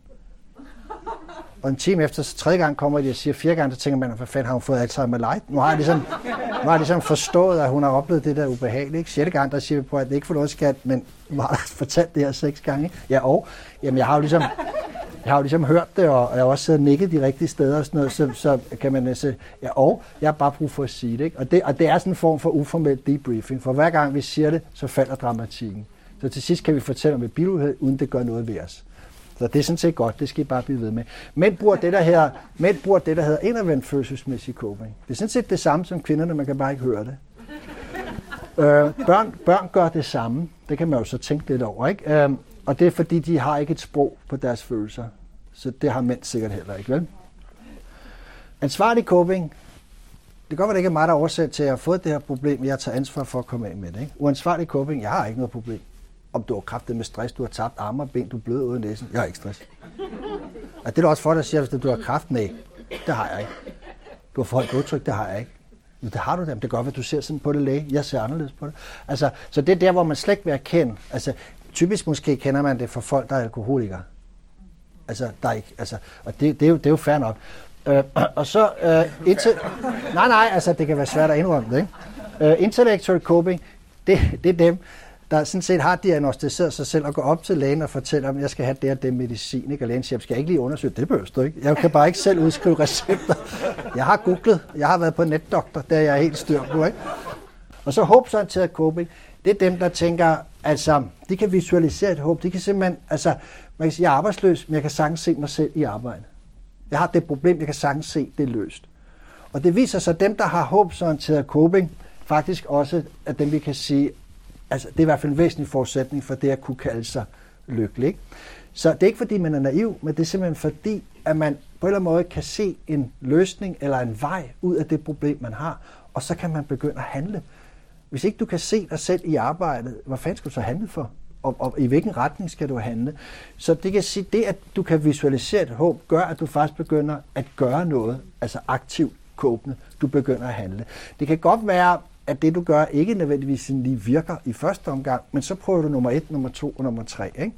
Så man kan sige, at hvis du er håbsorienteret kåbende, øh, så kan vi faktisk se, at øh, dem, der har håbsorienteret K, håb, de, de er sådan meget præget af positive tanker, optimisme og evnen til at visualisere egne forhåbninger. Ikke? Det vil sige, at de er i stand til at motivere sig selv. De er ikke afhængige af, at nogen gør det for dem. Øh, og så er de faktisk opfindsomme med hensyn til at realisere deres mål i tilværelsen. Det vil sige, at hvis der er noget, der ikke fungerer, så finder vi på noget andet. Altså, jeg vil have den is, ikke? hvad det nu øh, kan være. Ikke? Altså, øh, børn kan jo også have det, så går de ind og spørger far, hvis mor har sagt nej, ikke? Og, og sådan noget der, ikke? Men de er meget fændsomme med hensyn til at realisere deres mål. Og det er ikke fordi, de nødvendigvis har sådan nogle store, kæmpe mål, men de er gode til sådan at realisere dem. Ikke? Og så er de kreative med hensyn til at finde udveje på deres skuffelser eller, øh, hvad kan man sige, vanskeligheder. Ikke? Så der, altså, de ved lige præcis også, hvordan de kan styre ud omkring øh, øh de her sådan, så ting. Ikke? Og så kan de overbevise sig selv om et positivt resultat, selv når de føler sig presset eller stresset. Ikke? Og så kan vi også se, at der er kendetegnet for de her sådan, håbsorienterede kåber, det er, at de reagerer aktivt og fremadrettet på skuffelser, altså op på hesten igen. Ikke? Det er ikke et nederlag, det her. Det er noget med at komme videre. Ikke? Nå, de finder altid nye alternative handleplaner. De er gode til at finde støtte hos andre. Der har vi den altså igen. De ved godt, jeg kan ikke være lykkelig alene. Jeg bliver nødt til at have et godt, solidt netværk, som jeg også selv bidrager til, når det netværk skulle få brug øh, for det. Ikke? Så der kommer det der igen, altså støtte, støtte, støtte. Ikke? Og så ser de også deres øh, nederlag som en mulighed for at, at lære øh, noget nyt. Og det er jo også en, en, en væsentlig ting at, at, at kunne det, altså erkende, om at det her, det skal jeg så på en eller anden måde gøre, gøre bedre, hvis det skal, hvis det skal lykkes. Ikke? De er nysgerrige frem for tilbageholdende, de er mødekommende frem for afvisende, de er rummelige frem for begrænsende, og så er de initiativrige frem for afvæltende. Ikke? Så det er også sådan lidt nogle, nogle gode kendetegn. Altså, det er jo bare en beslutning, I kan tage. Nu vil jeg være nysgerrig. Nu vil jeg rumle, Nu vil jeg elske alle mennesker. At der er nok noget at øve sig på, men, men, men, men, men det er sådan set, og det er jo det, der er interessant, fordi det er ikke de andre mennesker, der skal gøre noget for at overbevise jer. Det er jer, der skal overbevise sig selv, og så bare begynde at, at være det. Så noget af det, der er et kendetegn ved det også at være lykkelig og trives, det, det er faktisk, at man virkelig har styr på det her med, med, med fordommen. Ikke? Altså at man simpelthen ikke har alle de her sådan, øh, fordomme. Ikke? Og, og det er jo ting, altså, det er fordi, man, man, hvis man er meget fordomsfuld, altså, så er der jo også oplevelser, man ikke får. Nå, ellers så kan man sige, et, et, et godt redskab, som vi ikke bare ser os lykkelige, men også hos folk, der så faktisk ikke øh, har stress. Det er så også en strategi. Det er den her erkendelse af, at hvis der er noget, jeg er utilfreds med, så forlader jeg det, eller så laver jeg det om i det, der er utilfredsstillende, eller så lærer jeg at leve med det, som det er. Og det kan vi faktisk se, at det er tre væsentlige valg at forholde sig til. Og dem, der for eksempel går ned med stress, det er folk, der forsøger at leve med noget, de ikke kan leve med for længe. Og så brækker de ned. Ikke? Så, så det handler ikke om at have sådan en, en, en lang, langmodighed i forhold til sådan at forsøge at leve med noget, som man faktisk ikke øh, kan leve med. Ikke? Så bare lige for at tage et eksempel. Øh, hvis nu man kommer hjem, og, og ens øh, mand ligger utro, og lad os nu bare sige, det stresser, det ved jeg ikke, hvordan I har det med sådan noget. Men så går man ind og siger til ham, prøv at det stresser sygt meget, når, når, når du er utro, så jeg, jeg forlader dig. Det der, det, det orker jeg ikke. Altså hvis det, det er den måde, vi skal lege på nu. Kan man sige, så har I forladt et forhold, der stresser jer, og så kan I blive glade. Det kan også være, at man siger til manden, prøv at jeg har egentlig ikke lyst til at gå fra dig, men, men kunne du overveje at være med at være utro, fordi det er faktisk ret, ret stressende, når, når du sådan er der. Og så kan det være, at han siger, det kunne jeg sagtens overveje, fordi jeg var ikke klar, at det var et problem. uh, så det var da godt, at vi lige fik vendt den og fik snakket om det. Så, så ja, det stopper der fuldstændig. Nej, gud, det var virkelig fedt, at du lige, fordi altså, jeg har da bare tænkt mig, nej, det er aldrig mere, aldrig mere. Kan I se, så I ændret radikalt på forholdet, men I bliver der. Okay? Øh, eller også så kan det være, at manden siger, det er jeg ked af, stresser dig, for jeg har tænkt mig at fortsætte. Så hvis du vil være gift for mig, så er det et vilkår, og jeg, altså jeg definerer det ikke som utro, men så er det et vilkår, jeg er sammen med andre. Og hvis I så vælger at blive der, så, så, skal, så skal det, at han gør det, altså være på den fede måde. Så, så, skal I, altså, så skal I acceptere det uanstrengt. Og det er vigtigt. Hvis ikke I kan, så må I tilbage til valg nummer et. Så må I sige, det kan jeg ikke leve med. Men hvis I virkelig ikke vil gå frem, så må I leve med det på den gode måde. Kan I følge mig? Og, og det kræver det, vi kalder, altså, og det er det, der er så vigtigt også i forhold til lykke, det kræver det, vi kalder for en kognitiv anstrengelse. En kognitiv anstrengelse svarer let til det, hvis man har en fobi, at gå fra at være fuldstændig skrækslagen for en slange, og så ende efter en behandling for fobi og stå med den og synes, den er fascinerende. Ja, ja, lige præcis. Rigtig mange vil tænke, det der, det bliver ikke på min vagt. Ikke? Men det er det, man kan. Altså, så, og, og man kan sige, I har jo gjort det mange gange i jeres liv, hvor I som små børn måske var helt vildt bange for et eller andet, og så ender I med ikke at være det som voksenagtigt. Ikke? Det er bare en lidt længere proces, så man lægger måske ikke mærke til. Men fobitræning handler jo lige præcis om det. Og fobitræning er ikke andet end kognitiv bestræbelse. Altså hvor man simpelthen drejer hele den måde, jeg føler omkring en bestemt genstand, til at være en genstand, der ikke altså, reflekterer, eller ligesom øh, refererer til negativ eller ikke konstruktiv følelse. Ikke? Gå for ting, altså forlad det, der frustrerer jer, ændre på det, der frustrerer jer. Altså det element, fordi det er jo sjældent arbejde, der er frustrerende, det er noget i arbejde. Kan I følge mig? Jeg har ikke et lort ægteskab. Der er noget i mit ægteskab, der er noget lort. Så jeg kan godt blive der, hvis, hvis det, altså, afhængig af, hvor meget der er selvfølgelig. Ikke? Øh, men, men det er faktisk en meget væsentlig forudsætning for det at være aktiv kåbende. Det er at tage stilling. Og så kan man sige, når man så har truffet et valg, så kan det jo godt være op ad bakke at leve op til, til valg. Ikke? Så selvom man siger, at jeg skal skille, så kan det jo være sindssygt hårdt at, at komme igennem den proces. Ikke? Men så er der jo så også noget inden for stress, der hedder habituering. Det vil sige, når man har gjort tingene tilstrækkeligt mange gange, så har det ikke den samme stressrespons. Ikke? Så handler det om, hvordan vi kan forsøge at undgå følelsesmæssige udfordringer. Så man kan sige, det, altså, hvis nogen spørger, om jeg vil lave et faldskærmsudspring, så vil jeg sige nej, fordi det vil være en følelsesmæssig udfordring. Og så kan man sige, jo jo, men det er da også vigtigt at overskride sine grænser. Sådan noget. Jo, hvis det giver mening. Jeg ved, ikke, hvor, altså, jeg ved ikke, hvad jeg skulle kunne få ud af at springe faldskærm. Altså seriøst, så vil jeg hellere sidde og ryge en smøg på en café. Så vil jeg hellere bruge det til noget andet. Så synes jeg, det har været en større følelsesmæssig udfordring at blive forfatter, eller stå og holde øh, foredrag til forsamlinger. Ikke? Øh, der er jo ingen, der tror på det her, men jeg var jo hypergenert som barn. Altså, hvis der var mere end fem i et lokal, så skulle jeg ikke sige noget. Så jeg valgte faktisk i første omgang at blive sælger for at komme ud over min generthed, og så tænkte jeg, at jeg bliver nødt til at blive fordragsholder for at komme helt ud af det der. Så jeg er virkelig en meget, meget introvert som person, øh, men, men har blevet nødt til at, at gøre det her for at blive øh, altså mere udadvendt osv. Så, ikke? så det har været en kæmpe følelsesmæssig udfordring, og, og i starten, nu er det jo fuldstændig øh, piece of cake. Ikke? Så, så sådan, nogle ting, sådan nogle ting vil jeg hellere udfordre mig på, end, end sådan noget, der sådan ikke... Så det handler meget om det her med, altså, at man på en eller anden måde... Altså man kan sige, vi, vi, vi er jo ikke enten robuste eller sårbare. Det, det er meget kontekstbestemt. Det vil sige, at i nogle situationer, der er I sårbare, og i andre situationer, der er I robuste. Og så kan I selvfølgelig have haft så meget modgang i tilværelsen, at, at sårbarheden ligesom har spredt sig ud over hele tilværelsen. Ikke? Øh, men, men så har man jo et, et, et særskilt problem. Ikke? Men, men de fleste af os, der sidder her, jamen, vi er enten sårbare eller robuste, afhængig af, hvad det er for en situation, vi er i. Og det, det er meget vigtigt at understrege. Så jeg er jo helt vildt øh, robust, når det kommer til at stå her. Altså, og I kunne have siddet flere tusind mennesker. Det vil seriøst ikke have generet min nattesøvn. Det vil overhovedet ikke gøre mig nervøs. Men hvis jeg var blevet bedt om at synge en sang for jer, så havde jeg fået tyndskid på stedet. Jeg, jeg vil få så meget stress, hvis jeg skulle gøre det. Så der er jeg meget sårbar. Kan I følge mig? Og så kan man jo spørge sig selv, og det er faktisk det, der er kom tanken ind ved positiv psykologi, jamen hvad er så smartest at leve af? At det skulle da der, hvor jeg har det fornøjeligt. Så det er jo dumt at blive pilot, hvis man er bange for at flyve. Altså, og hvis man så partout vil være pilot, så bliver man nødt til at arbejde med den angst, som man ikke har. Altså, så vil det være noget lort at gå på arbejde hver eneste dag. Ikke? Så, så det handler virkelig om at finde sine styrker, finde der, hvor man i virkeligheden har det godt og er robust, og så på den måde dyrke det også rent så, øh, professionelt. Ikke? Så hvis man er meget indadvendt og indsluttet osv., så, videre, ikke, så bliver man da revisor. Altså det er jo, det er jo altså ikke, ikke for at fornærme det, men, men, men det behøves man jo ikke sådan at, at brælle ud med alt muligt. Altså der sidder man jo bare der med de der tal, ikke? Det er i hvert fald mit indtryk. jo jo, altså jeg har kendt mange revisorer, og jeg, jeg, jeg altså, synes det, altså, jeg er ikke til sådan noget med tal.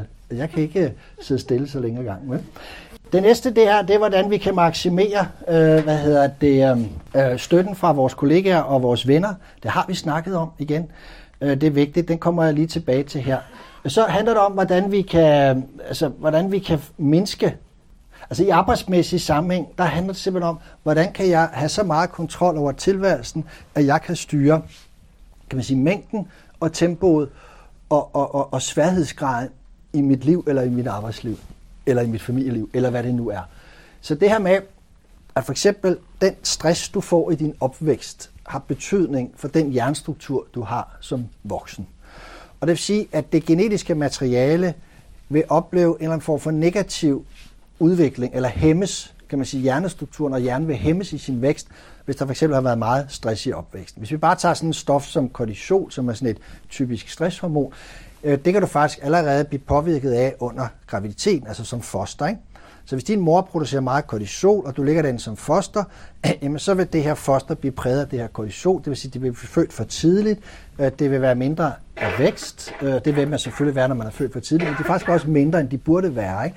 Øh, så kan man se hen, senere hen i livet, så er de større risiko for at udvikle hjertekarlidelse, astma, eksem, sammenlignet med andre grupper, der ikke har haft en høj produktion af kortisol i fostertilstand. Men det vi kan se i dag nu, der er der en klar sammenhæng mellem høj produktion af kortisol og så det, at man øh, udvikler ADHD. Og for det første, så kom ikke at fortælle mig, at folk med ADHD ikke kræver særlige vilkår. Men det korte lange er, at vi ligger jo alle sammen på skalaen der et eller andet sted. Altså i forhold til, at vi jo alle sammen blevet påvirket på en eller anden måde i vores opvækst af et eller andet. Ikke? Men nu snakker vi så lige her med massiv stress. Ikke? Så hvis der er incestforhold, hvis der er opvokset op i krig eller flygtningelejre, så vil man have formindsket hippocampusvolumen, og det påvirker negativt ens hukommelsesevne og koncentrationsevne og indlæringsevne. Ikke? Hvis der er tilknytningsproblematikker, hvis ikke du har en, en primær voksen, du kan have tillid til, jamen, så vil amygdala være forstørret.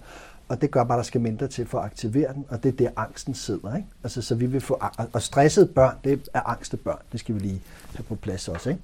Så vi kan se, at, at kvad den forskellige opvækst gør, at vi hver især kræver specielle vilkår for at kunne trives. Det er jo sådan den svære del af det. Ikke? Det vil sige, at I har alle sammen herinde præferencer for, hvornår noget føles naturligt, og hvornår noget føles ikke naturligt. Og hver gang noget føles naturligt, så trives I, og hver gang noget føles ikke naturligt, så stresses I. Så noget af det, vi kan se, der er væsentligt her, det er i forhold til, hvor hurtigt tingene sker, hvor meget vi skal overskue af gangen, og hvor svært det, vi har med at gøre, er. Eller hvor kompliceret det er. Ikke? Så, så man kan sige, at nogle de kan have 17 bolde i luften og trives med det. Får de nummer 18, så får de stress. Nogle de kan have 10 bolde i luften og trives med det. Får de 11, så får de stress. Så det, der er vigtigt, det er, at vi ligesom igennem livet erfarer os frem til, hvad der er vores hver isærs yndlingspræference. Ikke? Og det, der egentlig er vigtigt, det er at få tilrettelagt livet sådan, så, så det kommer alle til gode. Jeg har en kone, for eksempel, hun går sindssygt stærkt. Ikke? Øh, og det vil sige, når vi skal føles, så hvis jeg skal gå lige så hurtigt til hende, så får jeg stress. Hvis hun skal gå lige så hurtigt til mig, så får hun stress. Hvis vi så bliver enige om, at jeg går lidt hurtigere, og hun går lidt langsommere, så får vi begge to stress. Ikke? Og det, der egentlig er fidusen, det er, at det at trives handler også om at, at, at opfinde en struktur, hvor vi kan gøre det fuldstændig som det passer os hver især. Så hvis man kan sige, hvis vi aftaler, hvor og hvornår vi mødes, og jeg går før, så når vi vores fælles mål, og vi er begge to glade. Men, men, men det korte er, at det, det, der er meget væsentligt i forhold til det her med at være lykkelig, det er at anerkende, at vi har de her forskellige præferencer, og at vi i fællesskab skal forsøge at skabe nogle strukturer, så vi alle kan være der. Nå, det sidste, det er mere det der med også, at det, at det er mere sådan arbejdsrelateret, og dog ikke, fordi det er noget med at være struktureret, systematisk og effektiv osv. Så, altså, men ligesom, der er nogle af de der dyder, der tyder på, godt kan være gode at have, også i forhold til det her med trivsel, uden at det sådan er, er, er sygeligt. Det er med på, ikke? Øh, så det der, altså, man kunne tro, at det var de der manjana manjana typer der havde det bedst. Det er det ikke nødvendigvis. Det, det, det er faktisk dem, der, sådan, der er lidt styr på. Specielt, kan man sige, igen er det kontekstbestemt i forhold til den tid, vi lever i nu. Altså, fordi der kan man sige, hvis du er effektiv der, så kan du simpelthen slappe af der. Hvis du ikke er effektiv der, så, så kommer arbejdet til at brede sig for langt over altså familieliv, arbejdsliv. Ikke? Så man har lavet nogle undersøgelser, der også viser, at dem, der ligesom har sat et vist antal timer på, så stopper de. Jamen, det er også dem, der er bedst til at få fritid. Hvor dem, der siger, jeg, jeg stopper, når jeg er færdig, jamen så, så selvom de laver lige så meget som den, der er effektiv og sætter en tidsklods på, jamen de laver lige meget, men de bruger flere timer på det. Kan, kan I følge mig? Så, så det er ikke helt sådan, selvom det lyder lidt naziagtigt, så, så er det ikke helt tosset, at, at man er opmærksom på det. Ikke? Og så den sidste ting, det er bare det, vi snakkede om, altså at, at det, der også er rigtig vigtigt, det er så for at få jer nogle venner, og sørg for, at ligesom har nogen, hvor der er en høj grad følelsesmæssig støtte, hvis I skulle få brug for det. Øh, professionel støtte, du kan finde ud af det der, gider du hjælpe mig? Altså jeg, har, jeg er ordblind for eksempel, og det er jo noget lort, når man skriver. Så jeg er dybt afhængig af nogen, der kan stave. Så jeg er afhængig af altså mit forlag, eller dem, jeg skriver for, jamen der ved jeg, at, at de læser mine ting igennem og sørger for, at alting er stadig. Og jeg har fortalt dem, at det er en kultur, hvor jeg kunne fortælle det. Prøv, jeg er simpelthen jeg er ordblind, ikke? og det anerkender de fuldt ud. Men hvis ikke de var der, så, så ville jeg ikke kunne skrive. Feedbackstøtte, jamen det handler meget om det her med, altså, jeg spørger nogle gange som mine børn, er han okay far? Er det, som det skal være? Og det er jo ikke, altså nogle gange fortryder man jo, man har spurgt, det er jeg med på. Men, men, nå jo, men så kommer der, så, jamen, så min søn sagde en dag, jamen far, altså du er da en fed far, det er da ikke det. Er det ikke dig, der har skrevet de her stressbøger? Jo, det ved du da. Jamen så går du ind og læs lidt i dem. så har man da fanget den, altså ikke? Og min kone spørger også, jeg spørger også min kone, er han okay? Kone, tænk hvis vi gjorde det noget mere som kollega også, eller kan du ikke lige komme og se mig holde et foredrag, fordi de sidder og falder i søvn, når jeg snakker. Jeg tænker, det muligvis kan noget med mig at gøre. Ikke? Der, der er måske lige en blind plet der, og så videre. Ikke? Så, og vi kan i hvert fald se det i relation til, til det at have det dårligt. Altså, hvor dårligt vi er til at påpege, altså over for, for familiemedlemmer, der har det skidt. Ikke? Altså, at tage fat i dem, sådan at sige, ej, nu begynder vi altså at tage affære. Også i forhold til stress. Hvor meget har I ikke været vidner til, der er gået ned med stress på en arbejdsplads, uden I jeg er grebet ind? Og det er jo ikke jeres skyld, det er, fordi vi har ingen kultur, hvor det er okay at gribe ind. Jeg må godt sige, at jeg er stresset, jeg må ikke sige, at du er det. Det er et problem. Og så her med praktisk støtte. Hvad kan jeg gøre for dig, kære ven, kollega, kæreste, så du får noget luft i dit program, ikke? Øh, men skal vi sige, det var det? Øh, klokken 9. Jeg håber, I øh, virkelig fik nogle øh, idéer til, man kunne arbejde med. Det er så ikke noget, man kommer sovende til, det her lykke, vel? Øh, så held og lykke med det, og hvis ikke vi ses igen, så må I have et godt liv. Men tak for det, I gad